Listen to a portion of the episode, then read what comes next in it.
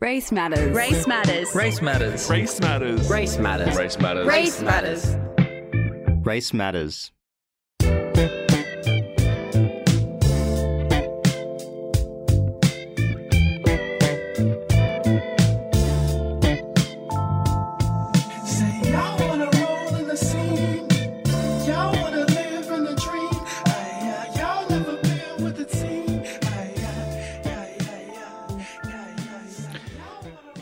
I'd like to acknowledge that we are broadcasting on unceded Gadigal land. This land has been in the hands of generations of Gadigal custodians for thousands of years before us, and it will continue to be in their hands long after us. This land has been a meeting place for sharing knowledge, for sharing stories and song, and we are privileged to be part of that tradition of storytelling today. And every day at FBI Radio, I pay my respects to Gadigal elders, past and present. We're broadcasting from Redfern right now. Redfern is the birthplace of black theatre in this country, and it's a site for resistance and resilience for First Nations peoples.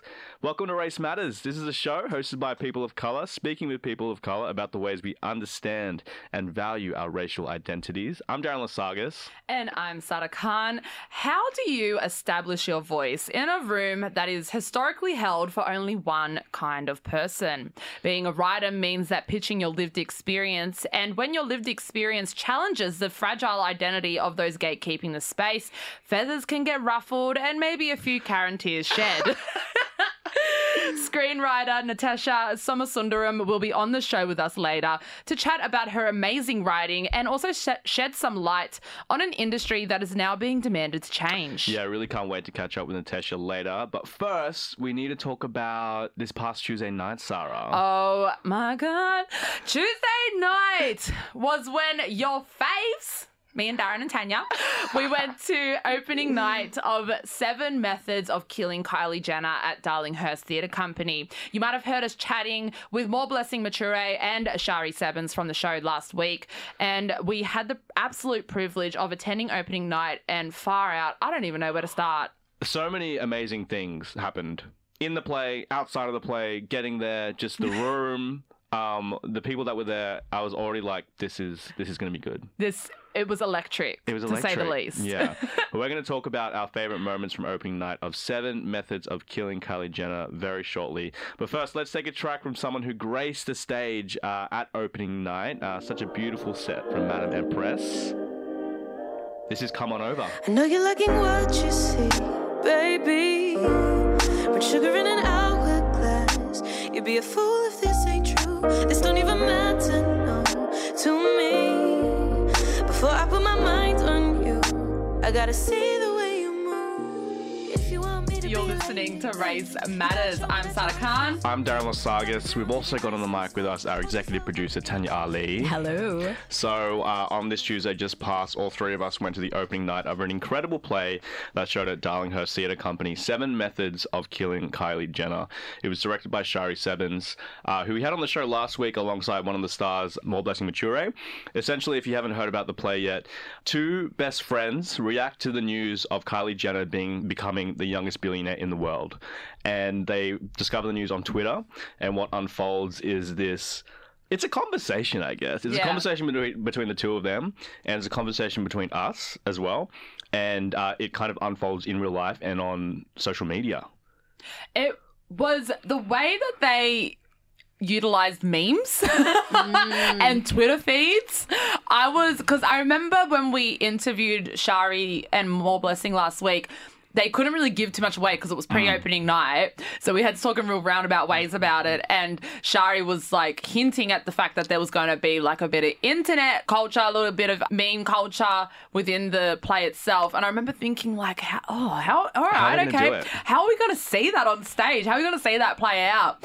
And like, I don't want to give too much away about it either, I guess, because they're still in season. But And you should just you should go see it. One hundred percent. Absolutely. Yeah, 100%. But like, I was just blown away at like, you know, the two incredible women on stage and how they just like shifted into all these different like voices and personalities of everyone's Twitter feeds all around the world. Like the shift from like British to American accents and like all of it was just hilarious. And like the imitation of the memes itself. Like the whole audience was just getting sent. Yeah.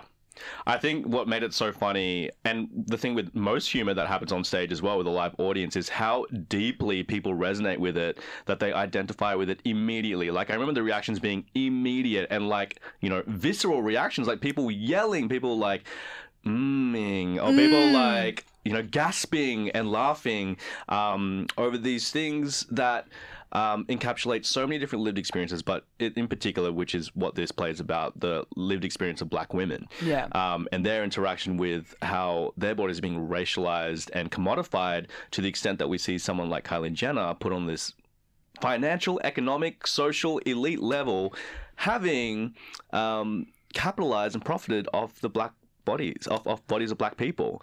And they do it in such a way that like pivots from in- intense truth bombs to some of the most hilarious jokes you'll ever hear in your entire life. Yeah, yeah, and like I think it's important to note because there was so much like fury about the title of the play, um, and God, like how white people pick and choose and select their outrage just is still it's a it's a privilege that like if I was to pick a pick a white privilege of to have for myself, that would be one of it. you know, just being able to turn off and turn turn turn it on, turn it on, turn it off. Um, and so there was a lot of anger prior to the play just because of the title in itself, and people being like, "It's so violent." Which is hilarious because that is uh, directly addressed in the play at length, like that ridiculous.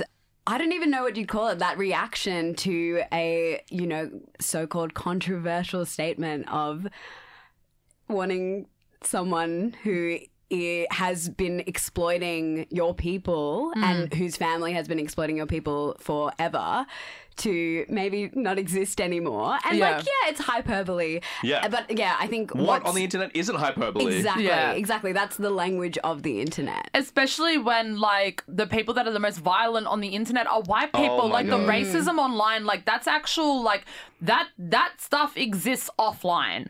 And we even discussed it with Moreblessing and Shari about um you know how Facebook in itself likes to pick and choose when people breach community guidelines, and when it comes to far right wing extremist groups, Nazi, neo Nazi groups, suddenly that that- it's all about like you know oh freedom of speech. We don't hmm. want to impinge on people's rights to an opinion, blah blah blah. But a black woman with a voice just like making a joke about someone who is like inherently exploitative, so, then it's got to be like silence it, cancel it, hmm. outrage. How could we possibly let this happen? What about the children?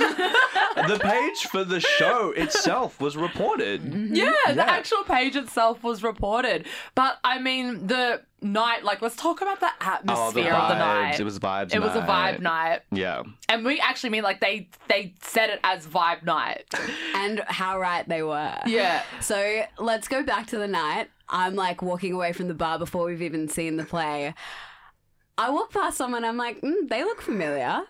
Tessa freaking Thompson. And I like rush back to you guys. I'm like, guys, look, I'm trying not to be obvious, but Tessa Thompson is right. I feel like a lot of conversations that night were like, I'm not going to be obvious, but Tessa Thompson is here. Well, I remember like I did spot her, but like I was saying this to someone else. I think I was saying it to um because Nairi was there as well. There was so many amazing people in the room, and I think I was telling Nairi I was like, oh my my eyes are just like really stimulated right now.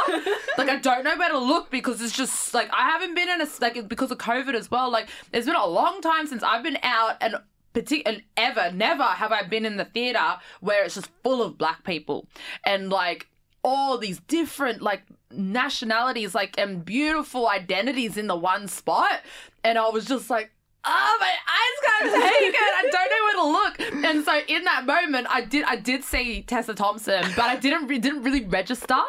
Like it didn't click for me. And then you ran up and you were like you guys tessa thompson is here and then there was like five other people was like tessa thompson's here tessa thompson's here tessa thompson's here like a ripple of whispers, It just being like, holy shit. But you're right that, like, yeah, there were, it was the most amazing crowd, and it was made all the more powerful by the fact that we have had a year where we couldn't exist in these spaces. And I think also, like, over the past few years in Sydney, in theatre and in the arts in general, there has been more and more of these events where First Nations people, Black people, people of color have been at the forefront and have been curating spaces. And then, you know, like that, it all went away last year mm. for obvious reasons. But it was so like exhilarating being in that space with everyone. Yeah, and I mean, when we all, I remember when we were all getting our seats, like, I don't know if Darren and Tanya were doing this, but my neck just kept snapping back to the door to see where Tessa Thompson was going to sit. And she was pretty She much was right like behind us. The row behind us. She was right behind us, you guys.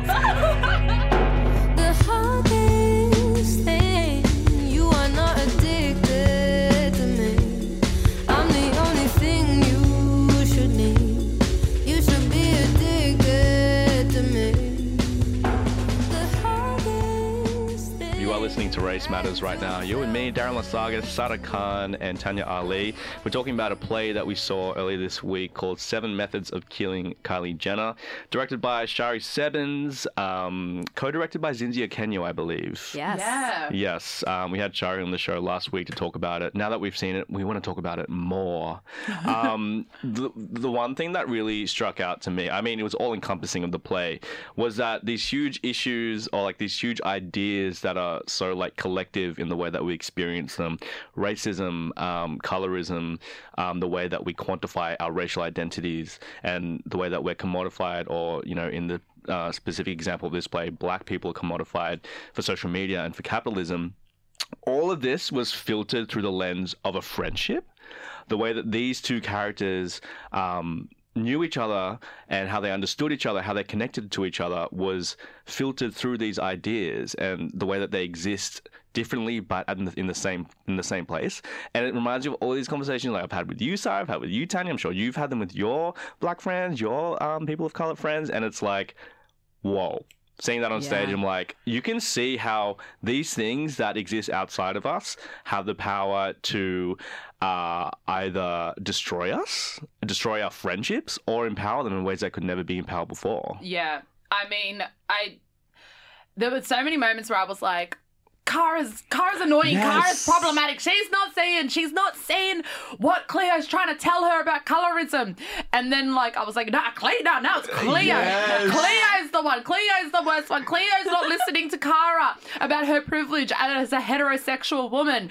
Like and then I was like, mm. am I problematic? Yes. Am I the issue? What is what? How how have I done wrong by my in my friendships with the black women in my life? And um, all the differing um, identi- identities that we come from and diasporas as well. Like there was just like I was going through a flood of emotions Yes. in those moments. They just nailed that stuff on the head and how it felt. Yeah, like you said, how it's like told through the lens of this this friendship. I feel like it's a really good example of how, like, the more specific a story is, the more powerful it is. hmm absolutely. The nuance, I it was just really, really strong. I think like what kind of got me the most was the fact that there was all of this like um conversation around cancel culture you know and like everyone trying to protect Kylie Jenner and you know and they're all attacking um Cleo in the play for coming for Kylie Jenner in an online space which doesn't exist so they're all coming for Cleo in the play online because of um, her just expressing her thoughts and having a right to a voice as a black woman, and everything that she was saying was right. And but at the end of it, they'll still like trying to protect her and be like cancel culture, cancel culture, cancel culture. But at the end of the day, the only people that get cancelled are black women. They're, uh, we, you know, black women take up such a sliver of the space, and when they utilize that space, when we all utilize that space, to speak our truth and air our frustrations and pretty much set boundaries for ourselves. That's all we're doing really when we put anger into our space is us setting boundaries, right? And saying like, no, you can't pick apart the features of me that you like and make money off of it. And but at the same but then it's like once you do that you can get cancelled for cancelled for it like and i come back to it a lot all the time you know like um dr chelsea bond she says it all the time like the like you all carrying on about cancel culture the only people that get cancelled really physically offline are black women yeah that was my favorite part Yeah. Um, we did mention before on the night that we saw it, it was uh, the Vibes Night. Vibes Vibes Night. Um, and Sarah had a particularly nice time at the Vibes Night. Um, Okay. We've wrapped up. Okay. We're coming downstairs. Tessa Thompson and Rita Ora were directly behind. we didn't mention Rita before, but Rita Ora was also there. Rita there. Ora was also there. They were breathing down. They our were necks. breathing down our neck. Rita Ora was on my neck breathing. I was a little bit like, um, I know, I don't know where you've been, but it's, COVID still exists. no,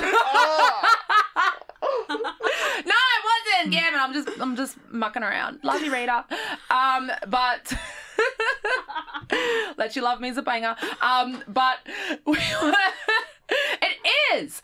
Anyway, Fair enough.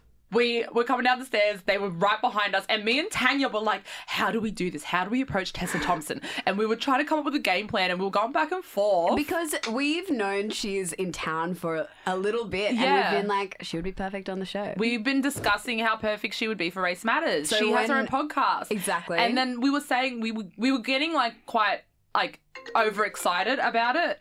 Sorry, that was my computer. Um, Wow.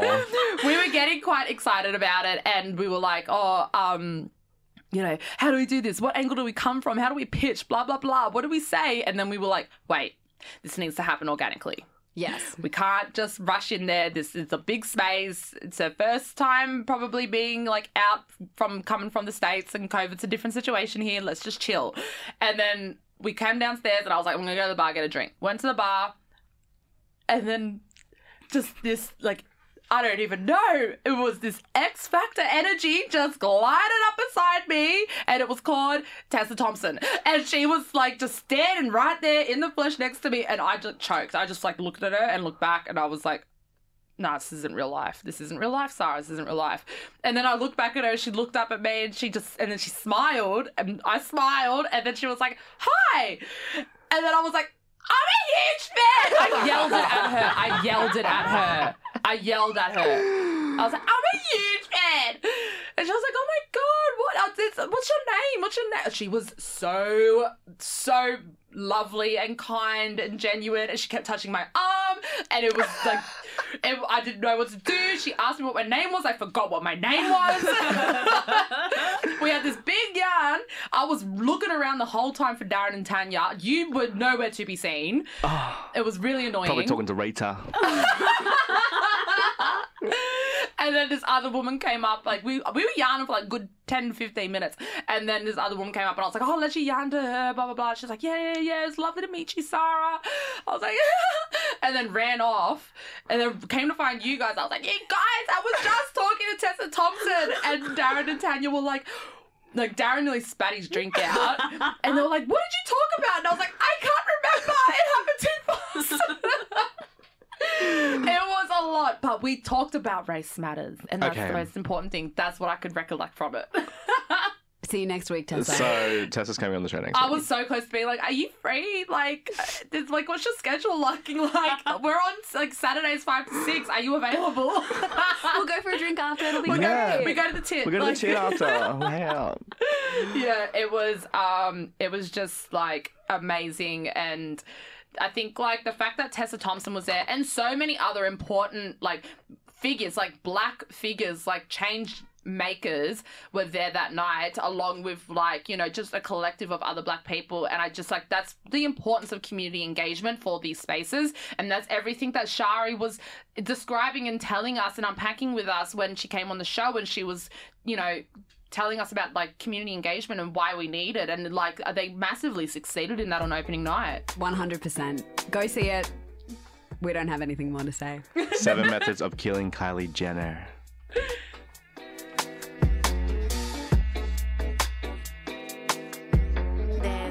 Black girls in my area cold. Dark skin, light skin, medium tones. Pumping braids got mini afros. Thick lips got hips, some of us don't. Big nose contour, some of us won't. Never wanna put us in the media, bro. Want a fat booty like Kardashians. Want a fat booty that my auntie got a yo. We like the blood. This is Race Matters. I'm Darren Lasagas.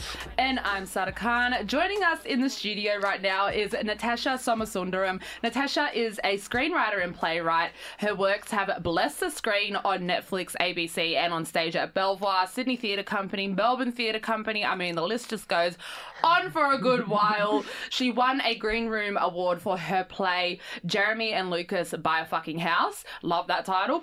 And we are privileged to share this space with her today. Natasha, thank you so much for joining us.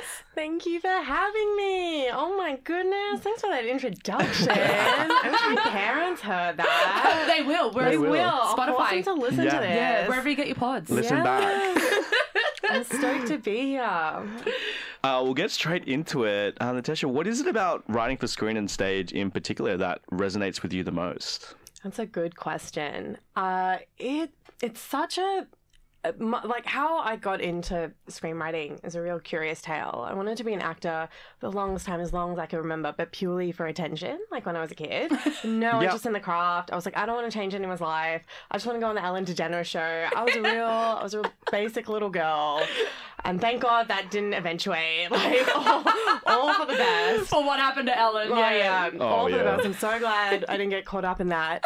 Um, but I just got, I fell into writing at uni. Like I was getting quite disillusioned with acting. I, I was at uni. I started in 2013, and that doesn't feel like that long ago. But even just the way we were talking about representation in the media is nothing like we are now. Mm. Um, I was couldn't get any speaking roles. I was getting like the only roles I was getting like asked to audition for were like really like borderline racist roles. I was like refu- literally like I played like three refugee wife roles, and then I was like, this is not what I signed up for.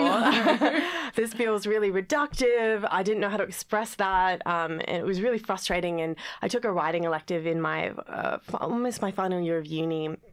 I was also doing a law degree at the time, which was a whole other mess. Um, but writing for the first time um, was the first time I was like, oh, I'm in control of the story. I'm in control of the characters and who plays them. And it just blew my mind. I was like, I can't believe I never thought of this before. Like, I was so self involved during my brief acting phase. I didn't even think like someone wrote the plays. Like, I was like, it's just for me. This has just appeared for me to be a star. Yeah. And I was like, oh my goodness, this is like the most powerful position to be in and to really impart um, huge change. And I and I had this huge like sort of uh, like I, I guess like secondary education where I just like read so many so many plays so many pl- uh, like had such an education in philosophy and history um, just from reading plays by a lot of really prominent um, queer uh, playwrights, um, black, Asian, um, all kinds of people of color, like work and theories and ideas I'd never heard of here. And I was Yeah. like, so this is where it happens. This Yeah. is how you can change the world. I forgot what your question was, Darren. I You- just don't gave worry. you a TED talk. You answered it. Oh, don't Oh, worry. Yeah. Yeah. This will happen a few times. No, I was like, I'm love like, it. love it. We're here for it. I mean, like,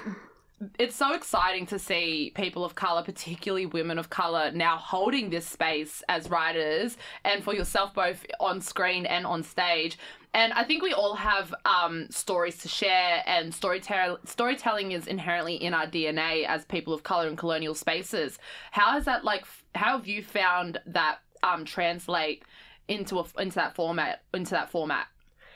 Oh, that's such an interesting question. And it's something um, I think all of us who are writers or artists who have been um, like born into or born in countries that are not our home countries have grappled with. Um, for a long time, I like when I started writing and uh, I had like, I had a, a real like I was going through a big internal shift in my own politics, but also I was being placed in boxes um, by the broader society at the time, which was like I think at the time I started writing, there was a new newspaper article that came out that was like in the entire Australian canon of playwriting, only five percent of plays are Asian, and there was like a development program that I got inducted into um, specifically for Asian playwrights, and this caused like a huge existential crisis for me because like many of us who were born in this country and um, our parents have immigrated um, and have come here, um, you kind of assimilate really hard to survive. And I had this real existential crisis where I was like, I literally, and like, I don't know, for the first couple of years, I was like, I really want to write about brown people, but I've only been taught in the canon of, of whiteness. And I also wanted to feel legitimate. So I was like writing these half white, brown characters that were neither here nor there. Um, and it like, it really messed with my head. And it was also frustrating at the same time because these programs that I was being put into were not by other Asian people, they were by white people. Yeah. And I was like, who am I writing this for you? Or am I writing this for myself? I was so confused. um, and but that that all came out in my work, and I think what is um, both the most frustrating and beautiful part of playwriting is it's kind of the space for grappling with those questions of identity. That player at Jeremy Lucas Buy a Fucking House was pretty much a real, um, I guess, a real uh like insight into like every this turmoil that I was going on at the time where I dressed up as in drag as this as this like white guy named Jeremy but it was like me a brown girl playing drag. And I was like I really want to be like this white fucking guy. I want to be able to say whatever I want. I shouldn't have to write this beautiful Asian poetry that is expected of me because that's this program that I've been put into um that I'm expected to be soft and subservient and intelligent which I can be but fuck you I'm going to do that on my terms. So I wanted to really write this really angry aggressive play um, and really kind of fuck with people's heads when they Yeah. came to this theater. They heard me, this very small, diminutive brown girl speaking like a white person, um, and it broke a lot of people. It was a very controversial play. Um, there was like a giant, um, there was a giant dildo at the end. I was like, oh, he's as gross and dickful as possible, uh, and just like fuck with people's head. It was a dissection of the property market and race and um, I, uh, and like all the things I was thinking of. Um, and for me, it was also just really pivotal as an artist. And I think for me, it was going, I don't have to be, um, I don't have to serve uh, anyone except myself Yeah. and represent what I feel. Like I'm I'm one person in a big constellation of of all the kind of playwrights and artists of color that are here right now with us on earth. And it's my duty to just express where I am in the moment. And that was very liberating for me. Yeah. um, and so I think themes um, of um, uh, all the yeah in all my work now I express themes um, and ideas and um, like tenets and tropes that come from both my um, ancestral culture, which is Sri Lanka, going uh, spreading farther to like broader Asian um, Asian cultural themes and tropes that are often present in my work to like what it means to be in white Australia um, and I navigate that all at once what it means to be a woman, what it means to be queer, all mixed into a hot pot of whatever I'm writing at the time. yeah. That is hot. That's hot. That's hot. Loves All of it. We want more of that. I mean, being in writers' rooms um, with many different lived experiences and stories being pitched, like it's such a fast space, fast paced setting. Mm. So, how do you kind of navigate that space and find your truth in it? Oh gosh, another good question, and and that's been a that's been something that's been years in the making as well. And when I started TV writing as well, like I was often it's crazy. This was only like 2017, but at least for the first couple of years, I was the only brown person in the room, um, and it's really like I had never felt so um, so like focused on because of my race than I had like but as part of my job and it was kind of a very fine line between um, feeling like exploited versus feeling like I was there representing my my culture, my people, and and the broad like and it's uh, it's not even just my culture, my people. It's like when you're the only person of the color in the room, you kind of are but you kind of have to speak. And it's it's not fair that we should, but you kind of have to speak on behalf of everyone Oh, who's yeah. marginalized, which is fucked. I'm so sorry. I'm not allowed to swear. It's- I got so excited. It's the, It's it's the messed hate of it up. all. It's the hate of it all. it is messed up, as the kids would say. Um, it is messed up, and for me, it was that was also a really difficult time learning to navigate that and really. Uh, learning to speak it's not necessarily censorship but it was like learning to know when to stand my ground and not back down and, and to speak my truth and there, Yeah. and slowly as time has gone on like i think there's been a whole generation i'm really excited about this generation of writers and artists are coming up because we are flooding these rooms um, and just having even your presence in this room that we're uh, in sarah which i'm sure people will find out about in the new year In 2022. Yeah. Stay tuned. just even having more than one of us in a room doubles that power that we have. It was really hard the first few years, I won't lie, but I think just um, like something I really promised myself to do. There were so many times where I wanted to quit, so many times where I felt so beat down by the system, but I was like, the the reason why I'm doing what I'm doing is why why I got into writing is for my activism to speak to speak to stories and voices that have been historically repressed um, like pushed down, beaten, killed. Like I need to I'm in a position where I can be in these rooms. So my job is to keep going as difficult as it can be. But I'm so glad the work is paying off. Like look how many of us there are now. Yeah. And soon it's gonna be we're gonna be the majority. It's gonna be white people being like, Wow, remember that time when I was the only person in the room? Yeah. Hectic. I'm gonna manifest. We're all manifesting that. Manifesting our destiny. I mean, speaking of the historical significance of this shift uh, happening now, I feel like there's an abundance of content on screen made, whether consciously or not, for white people that we've had to consume growing up because we had no choice. And we've then had to unlearn it from our youth and often talk about how. Um, the stuff that we've consumed has been problematic movies or like series, which we've also just like rewatched and still kind of loved. yes. but my it gosh. makes us at the same time uh, push for stories that are closer to our actual lived experience. What are some of these examples of stories for you? Oh, this is such a good question, and, and we've been we've been speaking about these past weeks. So literally on Friday, um, I I rewatched yesterday Confessions of a Teenage Drama Queen, which we love, but it's so problematic. It's so racist, and I was like, no, and I had a whole conflict after, which I was like, no, I just want to be able to laugh and forget about. And I was like, no, I shouldn't. like this is so problematic, but it's also. I think it's important that in a way to revisit these things and go that came out in 2004 why was that the standard of thinking? And why why do i know that that's problematic now? And how do we and now as a as a person who's in a position of creating these stories how can i create a story that is not just not racist but uh, like objectively and proactively inclusive? Um, and similarly i was i was telling sarah the other week uh, it's really funny thing I have with the film Legally Blonde. So I love Legally Blonde when I was growing up, which sounds crazy, like if you know who I am now, I'm so staunch in my politics. But Legally Blonde at the time was the only film where I felt it felt I felt that it represented what it feels like to be othered, even though she was like a blonde white woman. I like totally forgot that part. I was like, oh my god, that's what it's like for me. Um, which is kind of it's so messed up to think that that was like Yeah, the yeah. closest thing to Yeah. to what that to being almost like a second generation immigrant in like a world that does not want you there. Um, and exactly what you said, it was kind of growing up with that. You don't question it because you don't have the vocabulary. You're not in a framework where people are talking about in the way we do now. Um, going through all of that, I, yeah, when I started writing, it was around 2016, 2017, where we were having this big political reckoning, where social media was really coming to the front, where these dialogues were becoming really common.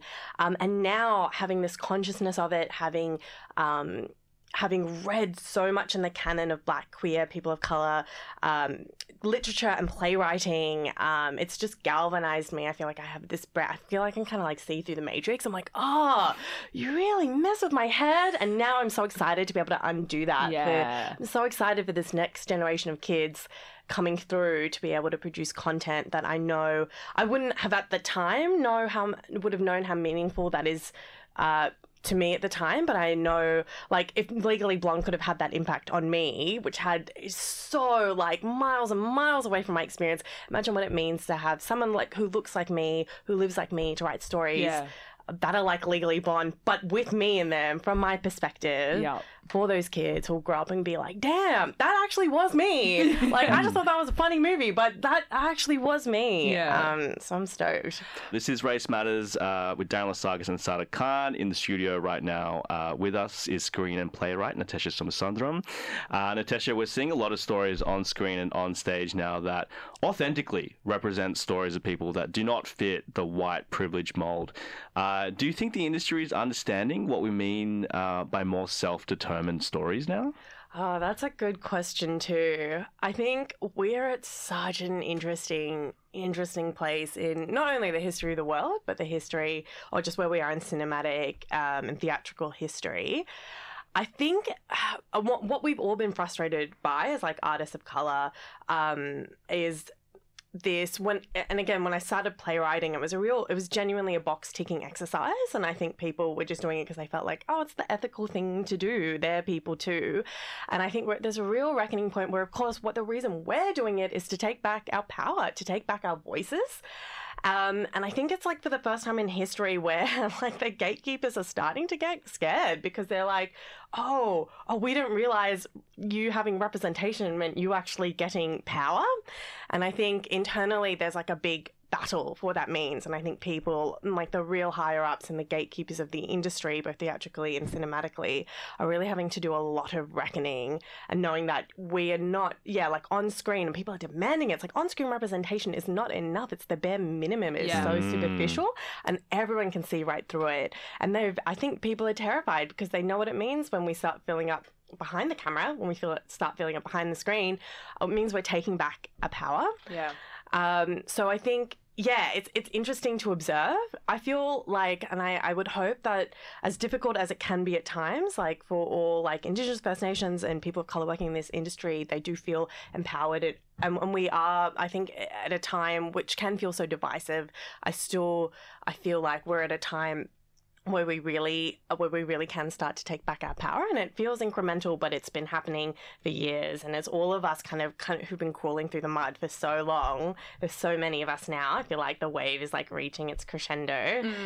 Um yeah so it's going to be i'm really excited i think everyone's very excited and nervous for the next five years but i think i'm going to i feel like optimistic. I know it's going to be difficult it's going to be there's going to be fights but i think like just looking at the content that's coming out even michaela Coel's i may destroy you it was devastating that she was snubbed but it was also like everyone looking at the golden globes going who the hell are you guys? No one cares. This is a brilliant tv show but the world like we've come back to this like global sort of democracy where peop the people on the margins um, from a grassroots um, place are really like galvanized and coming together Yeah. using social media using the internet to speak up for what we want and what we want to see I think that social media is quite crucial in making sure that our voices are heard as well because Mm. like before like content could just get pushed out but you wouldn't really get the consumer's perspective Yeah. on it you wouldn't really get like what all audiences are feeling from it Yeah. it was only a particular type and I think so- social media has really felt like been a really strong tool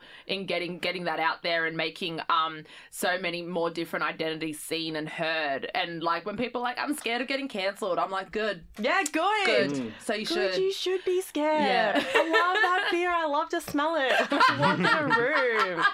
It's like because I never felt it in their lives, and it's like I that's I've lived with that my whole life. My parents lived with that. Our families lived with that, and it's just it's literally for the first time in their life that Yeah. that fear is present, and it's and it's also such a, a fallacy because I'm like you even saying you're scared to be cancelled means you haven't done the work. You're just you haven't done the work of interrogating your privilege. You haven't done the work of interrogating why you need to sit, sit back and s- and sit down. You're just scared of giving up what you feel like you're Yeah. entitled to. Exactly.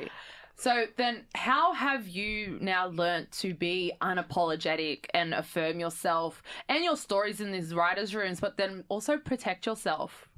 It's a really tough balance, and it's something that's come from experience. It was really tough the first few years again because I was very naive and very trusting, and I was like, "Oh, Obama got elected. Like we're post racism." Oh God. so innocent, so Oh, innocent, bless. little Yeah. Natasha. But that, but also I think that was just like how people thought. Oh, and, yeah. Um, being in an environment where your race is being like analyzed, your background, your ancestry, um, in a way that had never happened before to me, really like it broke me down. But it also, uh, it also created like every time I chose to get back up, um, it created like a, a, real strong sense of resilience in me. A big part of my practice has been self care, but I mean self care in like in a political sense. There's a very famous black activist, and I can't believe I've forgotten her name, who who coined the term self care during the civil rights movement. Yes, I, I know. I, I can't believe it's in my top of, tip of my tongue, Yeah.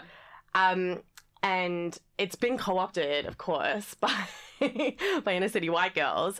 but self care in a political sense really means to to go. I'm not going to be like crushed by capitalism or the patriarchy. I have to cut. If I'm going to keep being an activist, I have to look after myself. Um, because it's so easy to get crushed, to get bitter, to get cynical, um, to to become really bitter or to yeah fall prey to like white supremacy and like look around at other people in color and be like there's only one job. It's just for me. Where really um, true activism is being like we all have to come up together. If we if one of us can't come up, that's not enough. Like we all have to come up together. So self care has been a huge part of that for me. Taking a lot of time out in between jobs, setting like hard boundaries, and learning to assert myself. And again, this was in nearly impossible to do five years ago. But it's also being surrounded by people like Sarah Khan, being surrounded by brilliant artists, activists um, who are all on the same path, being able to share our stories and journeys together, um, and just knowing what your limits are and that you're not a vessel or receptacle for exploitation. You're a person. You don't owe these stories to white audiences. They do. You do not owe them anything. And as soon as you feel like trust your gut is always my advice to young Yeah. young creatives of color coming up. Trust your gut.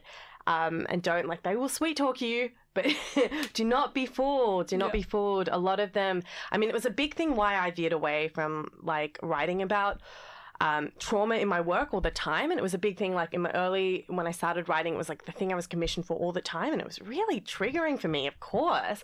But I like convinced myself as the, as the kind of industry convinces you that this is the stories that we need to show. This is stories we need to hear so people can understand the pain you're going through.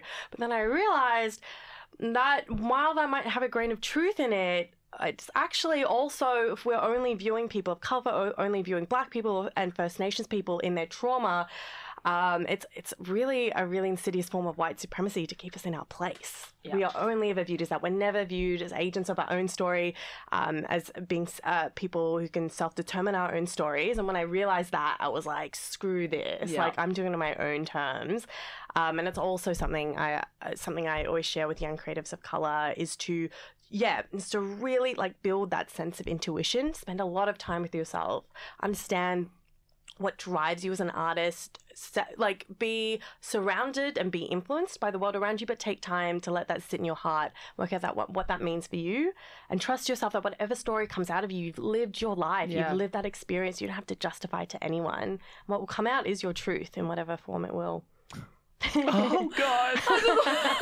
I just, I'm so I'm so like recharged. yeah. I got a big engine in me now. It's like I, I want to go off and I want to write. And I want to just go and like f shit up.